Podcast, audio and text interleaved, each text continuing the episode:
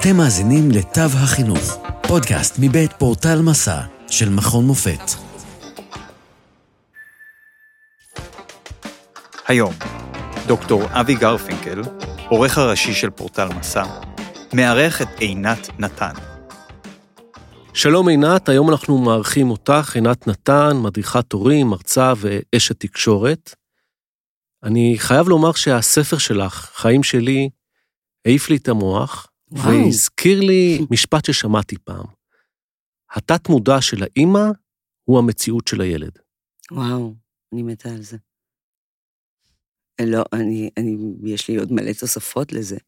תתחילי. אני חושבת שזה לא רק התת-מודע של האימא, אני חושבת שזה ההורים של האימא, נוף ילדותה של האימא, נוף ילדותם של הסבא והסבתא. זה הולך הרבה, הרבה אחורה. זה, זה מתנות גדולות וכאבים קטנים, או הפוך, שאנחנו מורישים אפילו בלי, בלי לדעת שזו שפת האהבה שלנו. כזה. כן. ויש אבל דברים שאנחנו... אבל מעניין, מה, מה לקח אותך דווקא לשם? כי את כל הזמן uh, מתארת בספר איך המצב הרגשי שלך יכול להקרין על הילדים, איך הם קוראים אותך, למרות שנדמה לך שהם לא יודעים מה הולך לך בראש, ואיך אם את יודעת, למשל, לא רק את, כל אמא כמובן, להרגיע את עצמך, או לא, לא, לא להיות לחוצה מול סיטואציה מסוימת, זה יחלחל גם אליהם, לא רק המסר המילולי הישיר. בעיקר לא המסר המילולי. הישיר. בדיוק. אז אני יודע שהשליטה שלנו על התת-מודע שלנו היא מוגבלת וגם על הרגשות, אבל במידה שהשליטה קיימת, אולי זה משהו שכדאי לחשוב עליו לפני שאנחנו נכנסים לאותו חדר עם הילד. גם, וגם אני חושבת לא סתם אומרים, כמאמר הקלישאה, ילדים זה הטיפול הפסיכולוגי הכי טוב שיכולנו או לא רצינו לאפשר לעצמנו. זאת אומרת, זה, זה, אני חושבת שזה מצריך את ההורה הממוצע המודע לצאת לאיזשהו מסע מקביל, אמ, ש, שבו הוא מברר עם עצמו או לומד להתפתח כדי להיות, מה שנקרא, אני לא אוהבת את המילה הורה טוב יותר, אבל פסיליטייטור, אנחנו בסוף תחנת מעבר מאוד חשובה בחייהם, ואנחנו רוצים לעשות טוב, אני לא מכירה הורה שלא רוצה. כן. Um, אני לא מופתע שאת לא אוהבת את הביטוי הורה טוב יותר, כי זה גם משהו שעבר לי מקריאת הספר, שהרבה פעמים הצורך לדרג את עצמנו מול הורים אחרים, או אפילו מול איזה ציפיות שלנו. בכלל, איזה סקאלה. או להיות באיזושהי כן. סקאלה או באיזושהי תחרות, זה גם מסוג האנרגיות שלא כדאי לנו לה, להביא ליחסים עם הילדים. זה קצת כמו לדרג בן אדם טוב, מה, מי הוא בן אדם טוב? לא, לא, זה, זה בלתי דריג. אמ, אני חושבת שאותה המודעות שבחרת לפתוח בה, ואני מאוד שמחה, כי זה לא, אנחנו, אנחנו לא ב... צללנו ישר עמוק.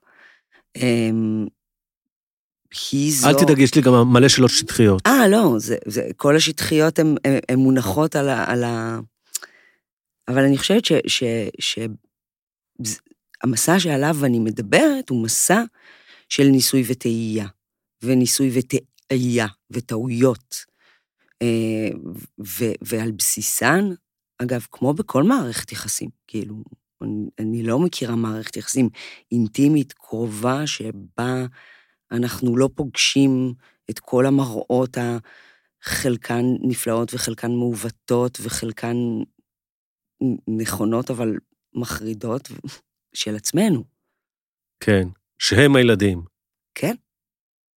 אוקיי. זאת אומרת, מה זה הילדים? הילדים, הילדים יהדהדו באיזשהו קול חיצוני את אותו נושא לא פתור שיש לנו. ויחד לעולם. עם זאת, את כותבת, בצדק רב לטעמי, ובו בזמן כאיזו קריאה שאני לא מצליח תמיד להיענות לה, שילדים הם לא כרטיס הביקור שלנו. כן, זה, זה, זה משפט בעייתי, אני מודעת אליו, כי אנחנו כולנו, אה, אה, אתה יודע מה, אפילו הדוגמה הכי פשוטה, מתארח אצלנו ילד, שלא בא לנו טוב. ואז אנחנו במטבח, we talk about the parents, right? אין הפתעה.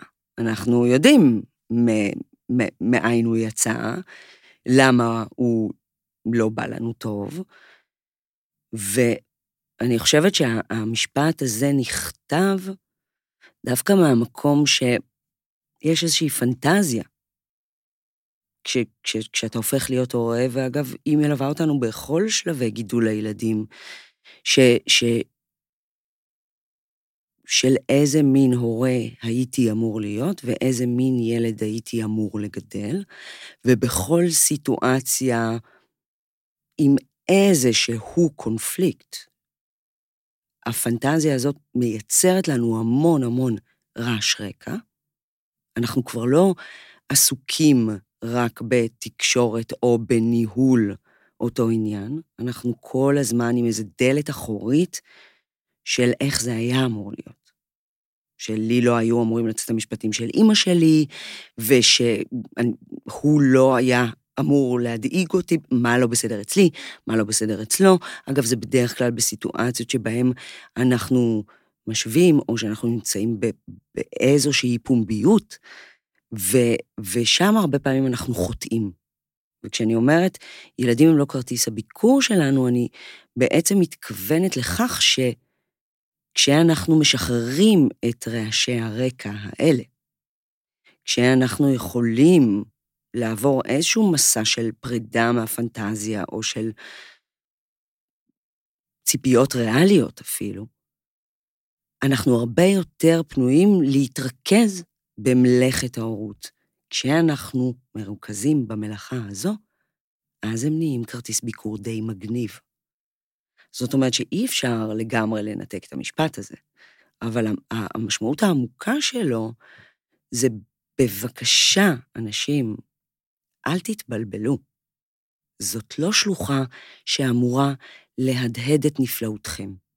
כן, אני כל כך מסכים עם זה, ועוד פעם, כל כך מתקשה לקיים את זה בחיי כהורה, כי כשפעם במיליון שנה אחד מהילדים שלי עושה כן איזה משהו מרשים, אני הרי מתפוצץ מגאווה, גם אם אני מתאפק לא להיות פולני ולא לספר את זה לשכנים, בתוך תוכי אני אומר, וואו, איזה כרטיס ביקור משוגע יצא לי. כן.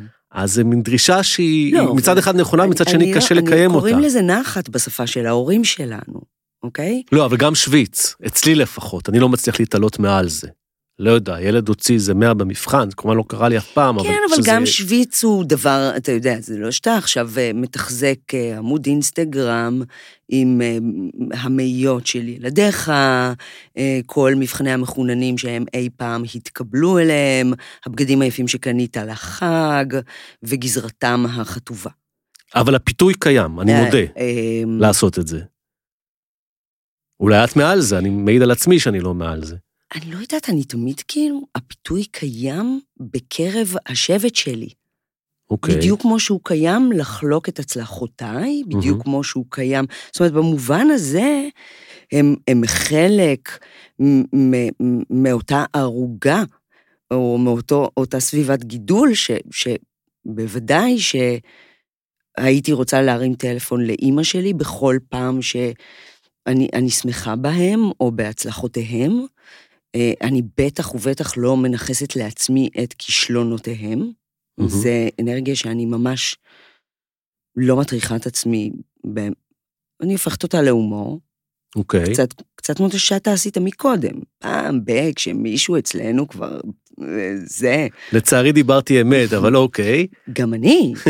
אבל, אבל יש בזה מן ההומור, זה ברור לך. כן. כי בשנייה שאתה כבר מסוגל לדבר על זה כרגע בפומבי, זו אינה שיחה אישית. אז אנחנו, הנה אנחנו לובשים את הצלקות שלנו על השרוול ו, ו, ויוצאים לדבר דיבור שהוא מעניין יותר, נורמלי יותר. לי הוא באופן אישי כל כך חסר בין אנשים. כן. עזוב מדריכי הורים ש... אתה יודע, בבואתם היא שלמות הידען, הגורו, הזה שהכל אצלו מתקתק והולך, זה שהוא בזן בודהיזם, ו- ו- וכשאתה תיכנס לביתו, תשמע מוזיקה קלאסית ותראה ילדים צייתנים. אני, אני, אני לא מעוניינת לשחק את המשחק הזה, הוא לא, הוא לא מעניין. הוא לא מקרב, הוא לא מרגש. כן. האמת, זה מזכיר לי פעם שחזרתי מביקור אצל חברים בגרמניה, וכל השבועיים ילדים שלהם ניגנו מוזיקה קלאסית, ילדים אוי, לתשע כן. עד עשר, ואז חזרתי הביתה, והבן שלי קיבל אותי ב... בוא אבא תראה מה המצאתי, וניפח בלון עם הנחיר של האף. מדהים, כל כך מוכשר, בדיוק, נכון?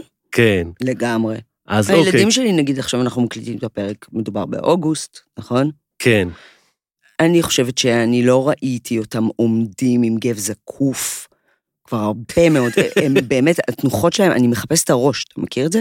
כן. כלב, נגיד, שוכב ואתה אומר, זה הזנב, זה הראש, זה כזה. בזמנם הפנוי, נגיד השבוע ראיתי מישהו מהם מחזיק בטריה ו... ונוגע עם... עם הלשון. נגיד זה סוג של עיסוק לחופש הגדול, לא רע. לגיטימי, כן. זה... אני חושבת שזה... חושבת שיש משהו נורא נורא משחרר ולהנמיך ציפיות. כן, זה. נכון. לא, זה נכון. זה, אני גם תכננתי להגיע לזה בהמשך השיחה, כי אני חושב שזה הדבר שהכי אה, הפעיל אותי בקריאת הספר שלך, מה שאת חושבת על אוקיי. ציפיות ועל הישגיות ועל תחרות. את יודעת מה, נדבר על זה כבר עכשיו. אנחנו אמנם. מקליטים באוגוסט בחופש הגדול, אבל את יודעת, זה פודקאסט, יאללה. תשמעו אותו אולי גם עוד שנתיים. ברור. גם עוד ו... 15. אולי עוד 15, ואנחנו פה בכל זאת בפודקאסט של מכון מופת שעוסק בחינוך. מהמם. בכל זאת יש בתי ספר בעולם, ויש אה, ציונים ומבחנים והישגים. איך אנחנו ממקמים את עצמנו מול המציאות הזאת?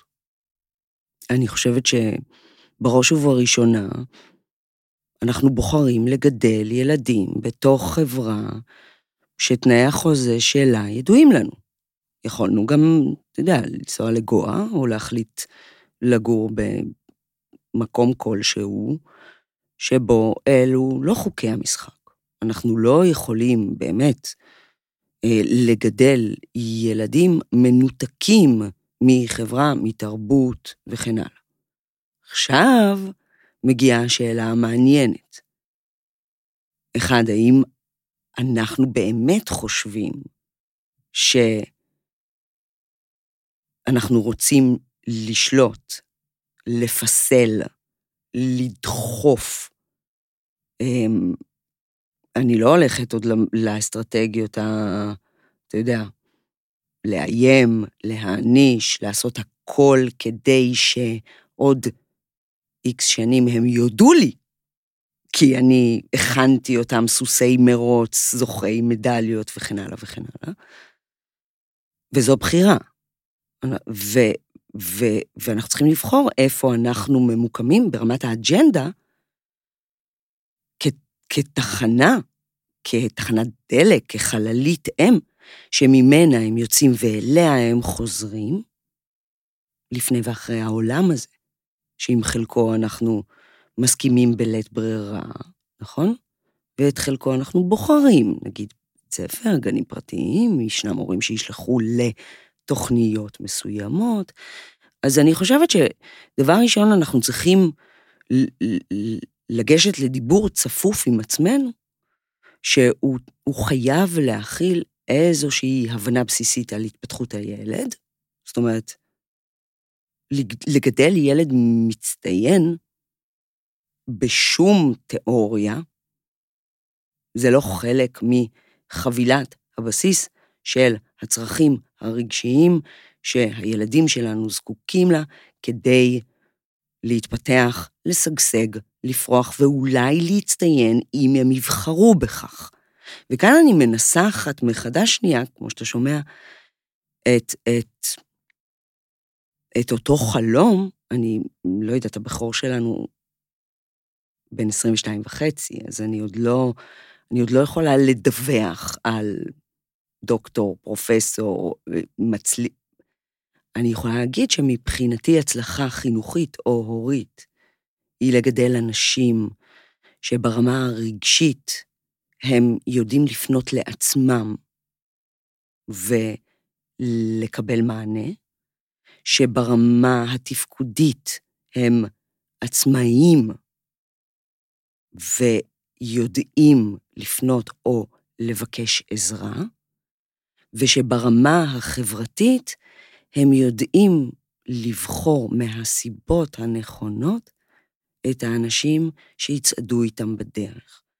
אני חושבת שאם אנחנו מצליחים לייצר בית, ו- וכאן לעולם אנחנו נחזור למודל של היחסים ולמה הקרבנו בשם, וזה הכל עניין של בחירה. אני, אני לא אומרת זה טוב וזה רע, אני אומרת זה סולם הערכים שלי. וזה באמת החלק שהכי הפעיל אותי בספר, mm-hmm.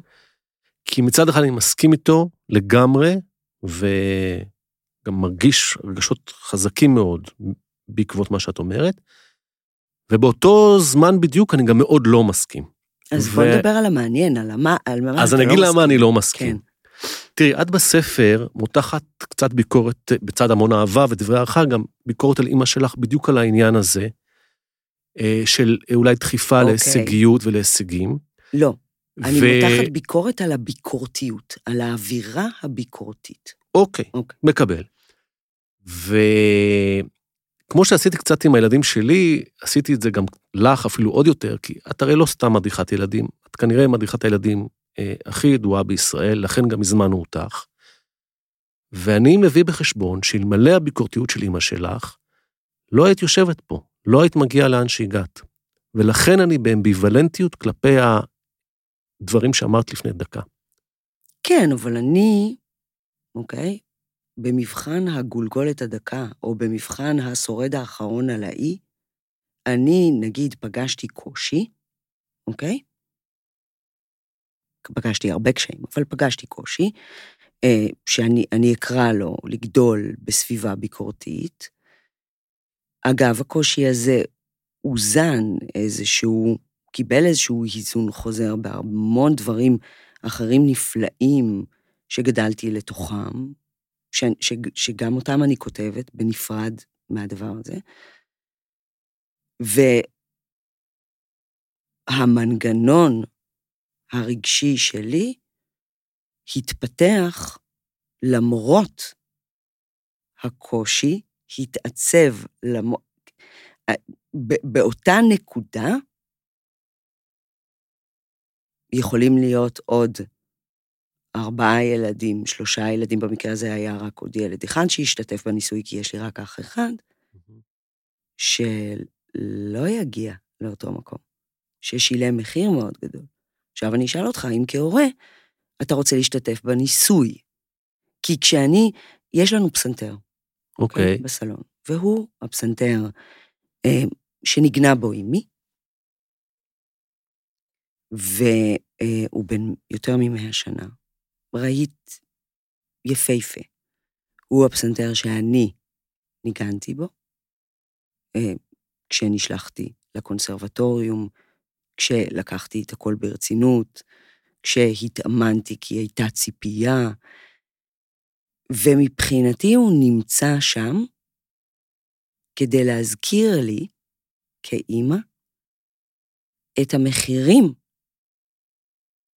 של ילדה שיושבת להתאמן, ולאט-לאט מפסיקה ליהנות ממלאכת הנגינה ומהמוזיקה שבוקעת, מתחלפת את ההנאה הפנימית בנחת של האימא שיושבת על הספה וכל כך נהנית מבאך או מצ'ייקובסקי או מההתקדמות, ו- ו- ויודעת, מקבלת החלטה. ואני אגיד לך היום, בתפקיד ההורה, שזאת לא בחירה חופשית, כי כל הילדים שלנו בסוף בוחרים בתוך מערכת מאוד מצומצמת, והם אף פעם לא יבחרו ב flight, גם אם הם ב fight או flight. כן. וכשהם ב fight, אז ישנם ילדים שאנחנו לא, ידע, לא נדע שהם בפייט. Mm-hmm. ואני הייתי ילדה כזו. אני הייתי ילדה שבשלב מאוד מאוד מוקדם הסקתי מסקנה, שאגב, מאוד יכול להיות שאם אימא שלי הייתה יושבת איתנו לשיחה, היא אפילו לא הייתה יודעת על מה אני מדברת. זה לא שהייתה שם איזו אג'נדה, לבקר כדי לשפר. מהמם. אני חושבת שבהרבה מובנים היא הייתה אומרת, את יודעת, עינתי? היחידה שקראה לי עינתי. אני חושבת שאני פשוט הייתי נורא ביקורתית כלפי עצמי. תראה, אבל זה ניסוי שעם כל הכבוד, נערך על הרבה יותר מאשר שניים, עלייך ועל אחיך. הוא נערך כמעט בכל בית בעולם, ואנחנו יודעים שבאמת, כמעט כל האנשים הבאמת מצליחים שאנחנו מכירים, איכשהו קצת כן, היו להם נעורים דוחפים, אז הדוגמאות הבאמת הכי בולטות, לא יודע מה, מוצרט, נדיה קומנצ'י. אה, ברור, אני רק שואלת האם הם מאושרים, האם הם, אה, יש להם אוקיי. זוגיות, האם הם יכולים לקיים מערכות יחסים אינטימיות, איזה הורים הם. זאת אומרת, אני, ברור לי שאפשר לייצר במרכאות, מהמם. במעבדה שלנו, בתוך הצלחת פטריק הזאת, את הילד המצליח. כן, ברור לי, אני גם יכולה ללמד אותך איך. אוקיי. וגם אם זה לא יצליח, אני יכולה למצוא אסטרטגיה אחרת. מהמם. אבל המחיר בדרך הוא, הוא, הוא, הוא שואה כן. רגשית. זה אולי נכון אמיתי. אולי ברמת התא המשפחתי או האינדיבידואל הבודד, אבל אני חושב שחברה שכל ההורים שלה מהמם, ינהגו כמוך, מהמם. לא תייצר לא מוצרטים ולא זוכים באולימפיאדה ולא גיל שוודים, ואוי ואבוי לחברה כזאת. אז אני, אז אני אגיד לך משהו על החברה, כי יכול להיות שאתה צודק, יש מצב. ואז אני אגיד, כמו אחרונת האופורטוניסטיות, שכל אחד יעשה מה שטוב לו. אני, את הילדים שלי, לא, לא משתפת בניסוי הזה. זה- זה המקום שבו אני דואגת לביתי, אוקיי? אוקיי. אמ, אני חושבת שהיום כחברה, מהמם. אנחנו במצב הרבה יותר מסוכן. הרבה יותר מסוכן. משום שמה שקורה לחברה המערבית, ב, בימים אלה, בשעה זו, שאנחנו, אני מזה לא ישנה בלילה אגב, זה, זה, ש... אני מנ... אתה יודע מה? אני הולכת על כל, ה... על כל השפיל, אני, אני נותנת את זה בכותרות. שמצד אחד, אה, ההורים הם כבר, ההורים החדשים, הם כבר אה, דור מפונק. זאת אומרת שמישהו נתן להם הרבה מאוד שירותים מיותרים, לא רק שנתן להם הרבה מאוד שירותים מיותרים, גם גידל אותם בתרבות האני, מה טוב לך, כמה אתה מאושר, כמה אתה זה, תבדוק מה, מה, מה אתה צריך, אם, אם את לא, אם את לא, אם זה לא טוב לך, אל תעשי את זה. סטיב ג'ובס אפילו אמר, תמצא את מה שאתה אוהב לעשות, ותעשה מזה את המיליונים. אלפי אנשים לא מבינים למה הם לא מיליארדרים כשהם יושבים על הפוף, אוכלים פיצה ורואים נטפליקס. כן. אז, אז, אז אנחנו כבר רואים איזשהו דור שהם לא מעוניינים, הם לא מעוניינים לעבוד קשה. הם לא מעוניינים שיהיה להם לא נעים. אזור הנוחות שלהם הוא הרבה יותר מצומצם, הוא הרבה יותר מוגדר, הוא הרבה יותר, הוא לא מחובר לשום שייכות גדולה או מטרת על, או להיות חלק מ... ממש לא. כי ההורים שלהם אמרו, אנחנו צריכים שהוא ינצח, אנחנו צריכים שהוא יגיע לזה. למי דואגים? לשיתוף פעולה? מה שואלים אותו כשהוא חוזר מהגן, למי עזרת היום? ממש לא. שואלים אותו, מה למדת היום שלא למדת אתמול? אחד. שתיים, למה שמעתי מהגננת סלש מהאפליקציה של הבית ספר שלא הבאת ציוד, שזה, הידרדרת במתמטיקה, ש... כזה, אוקיי? זה אחד. שתיים, בחזית ההורית, מה שפעם היה נגיד בכל משק בית, אני, אני לא יודעת סטטיסטיקה, אבל היה הורה נוכח, אוקיי? טרום עידן ה... אנחנו אנשים, מגיע לנו גם, אנחנו, מה זה מגיע לנו? אנחנו מעוניינות להתפתח, אנחנו מעוניינות לתחזק אינסטגרם, שבו אנשים יביטו ויגידו איך היא עושה הכל. איך יש לה גם קריירה, איך היא גם אימא של ילדים, איך היא גם מידת מכנסיים 38, ווואו, איזה זוגיות מדהימה יש לה שהם נוסעים למלדיבים ולא יודעת מה. אז, אז, אז, אז אנחנו כהורים כבר הרבה פחות פנויים ברמת הזמן, כמה זמן אנחנו שוהים עם הילדים שלנו, אוקיי? כמה אנחנו מעוניינים, כמה אנחנו מבינים או כמה אנחנו אומרים, אפשר לעשות לזה outsourcing. אגב, כל התרבות המסחרית התעשייתית, כמובן תתפוס כל הזדמנות, החל בצעצועים שמבטיחים התפתחות מהירה של ילדים, חדרי משחקים שהם באמת, אתה כבר לא, אתה, אתה, מקבל, אתה מקבל בחילה, שאתה, אתה לא יודע מה, איזה צעצוע, הילדים שלי עוד שיחקו בסירים ומכסים ופתחנו את המגירת פלסטיקים. אמ, החל בדבר הזה, ודרך מסגרות שלא מסתיימות, כמו שאני גדלתי באחת בצהריים, אלא ממשיכות לצהרונית, אחרי צהרונית, אחרי אחרי צהרונית, קייטנות, עוד קייטנות, 50 אלף חוגים, בייביסיטרים, אופרים, והנה, זה לא שהעברנו את הילדים לחסות השבט כמו פעם, כי פעם גידלו ילדים חכם. הבינו שאין מצב ששני ילדים בתוך בית סגור מבטון, שני אנשים בתוך בית סגור מבטון יכולים, it takes a village. ובתוך ה village מצאת את האנשים שלך דרך אותה היכרות, דרך זה שידעת שיש לאימא הזאת כבר ניסיון, היא כבר גידלה ילדים, ראיתי את הילדים שלה, זה נראה לי. עכשיו אני אומרת לה, תשמרי לי רגע על התינוק, כי אני הולכת לשטוף את המים בבאר, את הבגדים, לכבס את הבגדים בבאר, ואני לוקחת בחשבון שהיא תחזיק לי את הילד, ואם היא לא מאה אחוז, יש מצב שהיא משאירה אותו והולכת להתעסק במשהו אחר, נכון? אז, אז אני חייבת. ברמת הכישורים האנושיים, לדעת, קצת כמו שאתם כגברים הייתם חייבים עוד גבר כדי לצוד, נכון? כי אין לנו טלפיים ואין לנו שיניים, אוקיי? אז את הדבר הזה איבדנו. אנחנו אופורטוניסטים. אנחנו שמים את הילדים שלנו בידיים של מסגרות שבהקבלה, ואני נורא נזהרת, יש מצב שהכדור נשמט. לא ברמת ההתעללות ומצלמות שאנחנו מכירים, ברמת הצרכים. הילד בוכה, תרימי אותו. הוא ילמד להתאפק. הוא, הוא ירגיע את עצמו. והילדים שלנו פוגשים פחות ופחות את הסביבה הבטוחה, יותר ויותר איזושהי מערכת שדורשת מהם מוקדם מדי לתפקד ולווסת את עצמם.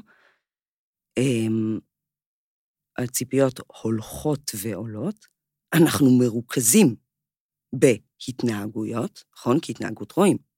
למה הוא מתנהג ככה? לא פנויים לשאול את עצמנו מה יש מתחת, מה הוא מנסה להגיד, אולי חסר... אתה יודע, זה קצת כמו שיש לי עציץ במרפסת שהוא, שלא גדל. אני לא חושבת לצעוק עליו, נכון? אני בודקת אם יש מספיק מים, נכנס מספיק אור, אולי צריך להזיז אותו, אולי יש מזיקים. אנחנו זנחנו את החקלאות. זנחנו. אנחנו מעוניינים בשורות התחתונות. אז היום אנחנו רואים מגיפה אמיתית, שמדווחים עליה במחקרים, מדווחים עליה אנשי מקצוע. אנחנו קצת באיחור, לשמחתי, אנחנו אחרי ארצות הברית, אבל בארצות הברית אנחנו רואים את השלב המתקדם של שיעור התאבדויות בקרב בני נוער, תרופות פסיכיאטריות, משברים, רמת חרדה של ילדים, עלייה שאין לה שום הצדקה, לא גנטית ולא בשיעורי אבחוני הפרעות הקשב, לקויות הלמידה, וזה, וזה הכל יושב על אותו דבר. וזה לא על הקורונה. הפתעה, זה לא על הקורונה. זה על הורים או על תרבות של מהו תא משפחתי, ואנחנו בארץ כוכבים, אנחנו באמת, אנחנו הכי טובים שיש.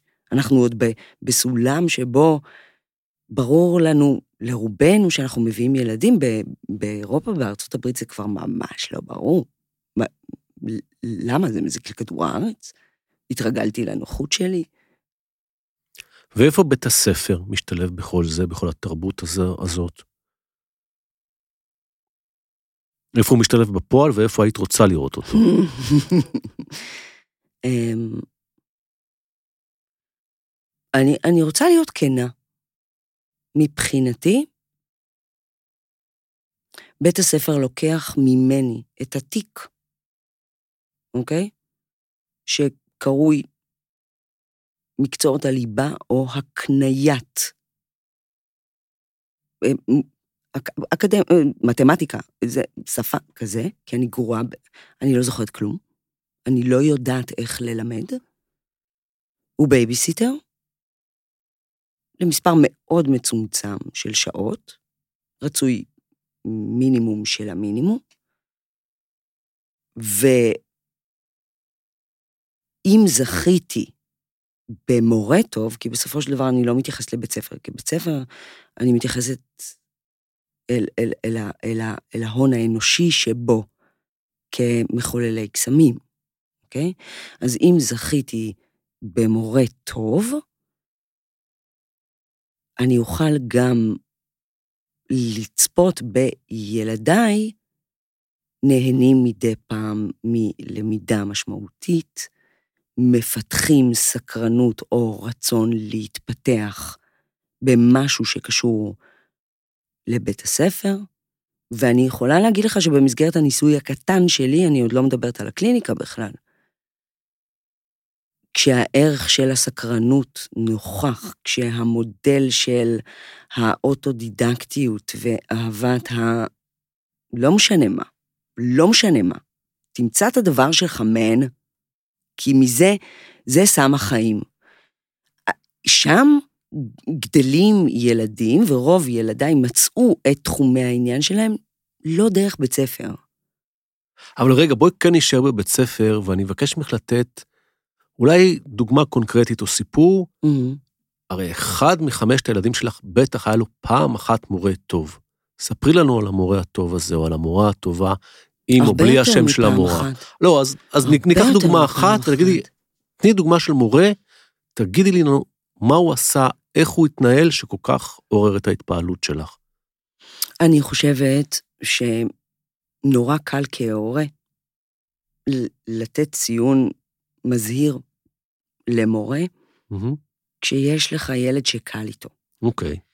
זאת אומרת שנגיד אם אני לוקחת את ליהי, שהיא הבת השלישית שלנו, ובמקרה היא חריגה מאוד, בסדר? היא במקרה, היא ילדה שמחוץ לבית, חשוב לי לשים דגש על זה, היא, she's the poster card girl. Mm-hmm. נורא חשוב לה להרשים מבוגרים. היא, היא, אתה תופס את הראש? לא, כי גם אני הייתי ילד כזה, היא אז... היא אה, בעניין של אה, ציונים גבוהים, היא בעניין של לערער על ציונים גבוהים מאוד, כי אם אפשר עוד, אז למה לא? היא בעניין של להיבחר למועצת תלמידים מגיל אפס, היא רוצה להיות יושב ראש של, אם יש משלחת ל, היא רוצה לזה, היא רוצה להיות חלק. היא, היא קוראת מצוין כשורדת, אגב. אתה יודע מה יכול להיות שאני מזהה את זה, שזה משהו ש, שלי שאמרתי עכשיו. היא יודעת לספק את הסחורה למערכת, והמערכת מחבקת אותה. שזה גם לא מובן מאליו כשאני יושבת עם מחנך של ליהי, והוא בוחר לתת משוב על איזה בן אדם היא. Mm-hmm. ועל, ועל, ועל זה שבאמת מבחינתו, אפשר גם לא לדבר על תעודות ההצטיינות. אם הילדות שפורסות, אם את תצלמי, 15 הצטיינות, אני לא ידעתי שיש דבר כזה אוקיי? מבחינתו אפשר לשים את זה בצד.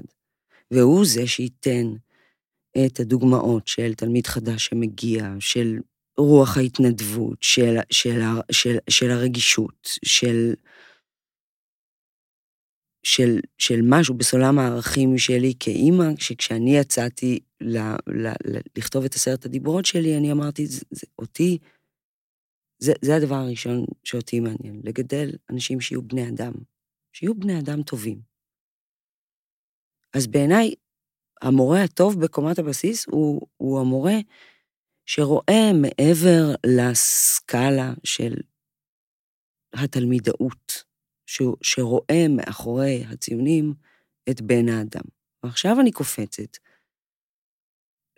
למורה הטוב באמת, או לדוגמה של הילד שמתקשה, או הילד שלא בא לך לגמרי טוב בתוך הכיתה, ו, ו, ווואלה, אם אתה כנה עם עצמך עד הסוף, בימים שהוא לא מגיע, יותר קל, כמורה. ו... אייל, הבן הבכור שלנו, הוא אובחן על, ה, על הרצף האוטיסטי בגיל צעיר יחסית. אני חייבת לתת פה היסטוריה בשביל, בשביל להבהיר את רמת ההתרגשות שלי ממהו מורה טוב. אמ, ובאיזשהו שלב, כשהוא בגן אה, חובה, אמ, ויש גננת, אני עוד נורא נורא מרוכזת כאימא בצוות הטיפולי שלו שאני מנהלת, ב, ב, במיומנויות שאני מנסה להביא אל תוך הגן, ובשלוש משרות, שכל מי שיש לו ילד עם צרכים מיוחדים יודע מה הן בגיל הרך, אלו השנים. אוקיי? ואני לא שמתי לב שהגננת היא לא כוכבת, אוקיי? והגננת מאפשרת בתוך הגן שלה לאיזשהו מהלך של התארגנות הורית, שכותבים מכתב ומבקשים שהבן שלי לא ילך ללמוד עם הילדים שלהם בגן יותר מתחילת החודש הבא. ואותו מהלך מנומק כמובן, כמו שמנומקים מהלכים של אנשים אינטליגנטים, שמצביעים למפלגה הנכונה, קוראים את העיתון הנכון, הם ליברליים בכל הדעות שלהם. אם תיכנס לפרופיל של הפייסבוק שלהם, אתה תראה סובלנות, אהבת האחר, האחר הוא אני, עד שזה מגיע למקום שבו כנראה הם חושבים שזה פחות עוזר או מקדם את הילדים שלהם. ובתוך המהלך הזה, שמפתיע אותי ואת יובל באמת ברמה של צניחת לס, ברמה שאנחנו בוחרים כמובן, מיד אחרי שאנחנו מנסחים, שלא לומר יובל מנסח, כי אני בוכה, אמ, איזשהו מכתב שאני מקווה שמהדהד עד היום להורים, לאותם הורים בגן, ואנחנו בוחרים ללכת ולמצוא לו גן אחר. ואם אתה מכיר את חוקי עיריית תל אביב, אתה מחויב לגור באזור של הגן שאליו אתה רושם, ואנחנו מחליטים לעבור דירה. ואז אני הולכת לעירייה, ואני מבקשת פגישה עם המפקחת, ואני אומרת, בבקשה, אני רוצה את הגננת שתרצה את הילד שלי.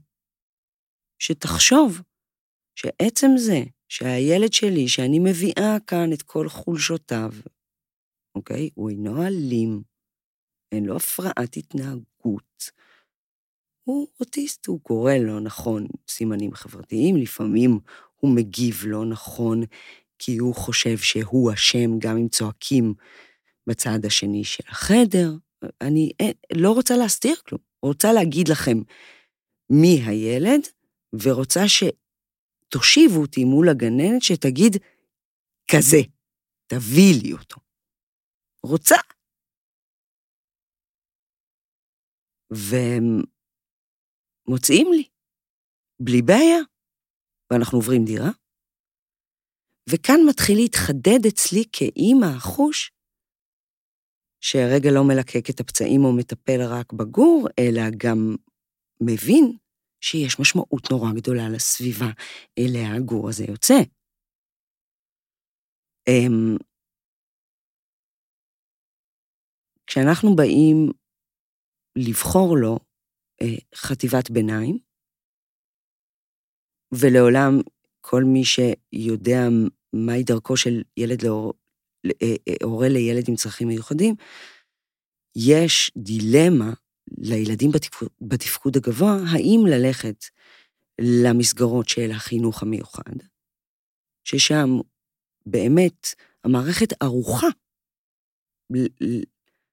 לתת לאותו ילד את תוכנית הלימודים היחידנית, לעטוף אותו בחברת ילדים כמוהו פחות או יותר, אה, ולתת, להוריד בעיקר מההורים את כל, את כל סיפור ה outsourcing, שהוא בלתי נגמר. אוקיי? הוצאות שאתה לא יכול לדמיין. אמ, ואנחנו מתייעצים בוועדות ההשמה, ואנחנו מתייעצים עם אנשים שהם מכירים אותו, עם המורים שהלכו איתו את בית הספר היסודי, עם הסייעים שעבדו איתו, וגם עם אנשים שעתידים לקבל אותו, נגיד, בבית הספר הרגיל שהוא ילך אליו, אם אנחנו נחליט שהוא הולך למערכת החינוך הרגילה, ובבית ספר המיוחד. וכשאני יושבת לפגישה עם מנהלת של בית ספר שאני בגישה של, אני רוצה להבין אם אתם רוצים לזכות בילד הזה, אז הדבר הראשון שהיא שואלת אותי, היא אומרת לי, תספרי לי על אייל. מה הוא אוהב לעשות, במה הוא מתעניין. וכבר נעים לי. ואני חושבת שכל הורה שהרגיש, הנה הדמעות מגיעות, שזה כל כך לא מובן מאליו שמישהו שהוא זר בכלל רוצה לדעת משהו או לראות את נפלאותו של הילד הפגום, במרכאות. כל מילה טובה, כל מבט, ואגב, אנחנו כהורים יודעים לזהות מבטים של רחמים, בבקשה תעיפו את זה ממני, לא מעוניינת, זה עליונות בתחפושת, ומבטים של אותם הורים שאגב, האפיזודה המעניינת בבית הספר היסודי זה ש... כשהוא מתחיל, כשהוא מסיים כיתה א', אותה מחנכת של כיתה א', שאגב זכתה במורה המצטיינת, בין זה, יש תמונה בעיתון, היא יושבת אה, איתי לשיחה, אה, ובצורה מאוד חד משמעית, היא מבהירה לי שלא, לי לא כדאי שהילד שלי ילמד אצלה בשנה הבאה, היא ממשיכה עם הכיתה, ויכול להיות שזה משהו אצלה, אבל קשה לה. קשה לה מאוד, היא לא מרגישה שהיא יכולה לקדם אותו, ובתור מי שאכפת לה ממני, היא, היא ממש, היא, היא רוצה לעשות איתי חסד. אז כדאי שאני אמצא לו פתרון אחר. ושוב, אנחנו חוזרים אל אותה נקודה של מעבר הדירה, ואני אומרת, אני לא מעבירה אותו בבושת פנים לכיתה מקבילה, כי למה? אני צריכה לייצר פה איזשהו מהלך יצירתי. ויש מנהלת מדהימה, בן אדם מדהים, נדיר, שאומרת לי, רק תגידי. ואז יובל מגיע עם הרעיון הגאוני, הוא אומר, אנחנו נקפיץ אותו כיתה. אנחנו נגיד לו שהוא מאוד חכם. אגב, הוא חכם. זאת אומרת, זה לא, לא הלכנו לילד שם, סיפרנו לו. ושאמרו, המורה הנהדרת, הנפלאה, זה, סיפרה לכולם, והחליטו שהוא הילד היחידי בבית ספר שידלג על כיתה ב'. אגב, כי בכיתה ג' הייתה מורה שאמרה, תביאו לי אותו, רוצה. ובית הספר הולך איתנו על המהלך הזה. ואנחנו באותו קיץ משלימים לו, דרך האוזניים, את הפערים של, מה שנקרא, מיומנויות שפה. אנגלית הוא יודע, כי הוא... זה הדבר שלו. אגב, נורא מעניין, הוא גיל מאוד מאוד צעיר, כשאתה מדבר איתו באנגלית, אתה לא מרגיש שהוא אוטיסט. זאת אומרת, יש איזה ריחוק שמאפשר לו איזה... נורא מעניין. לדיון אחר. הוא קופץ כיתה. אז הנה ייצרנו עוד פתרון. וכל פתרון כזה, אני, אני, חשוב לי נורא שתבין שאלו האנשים.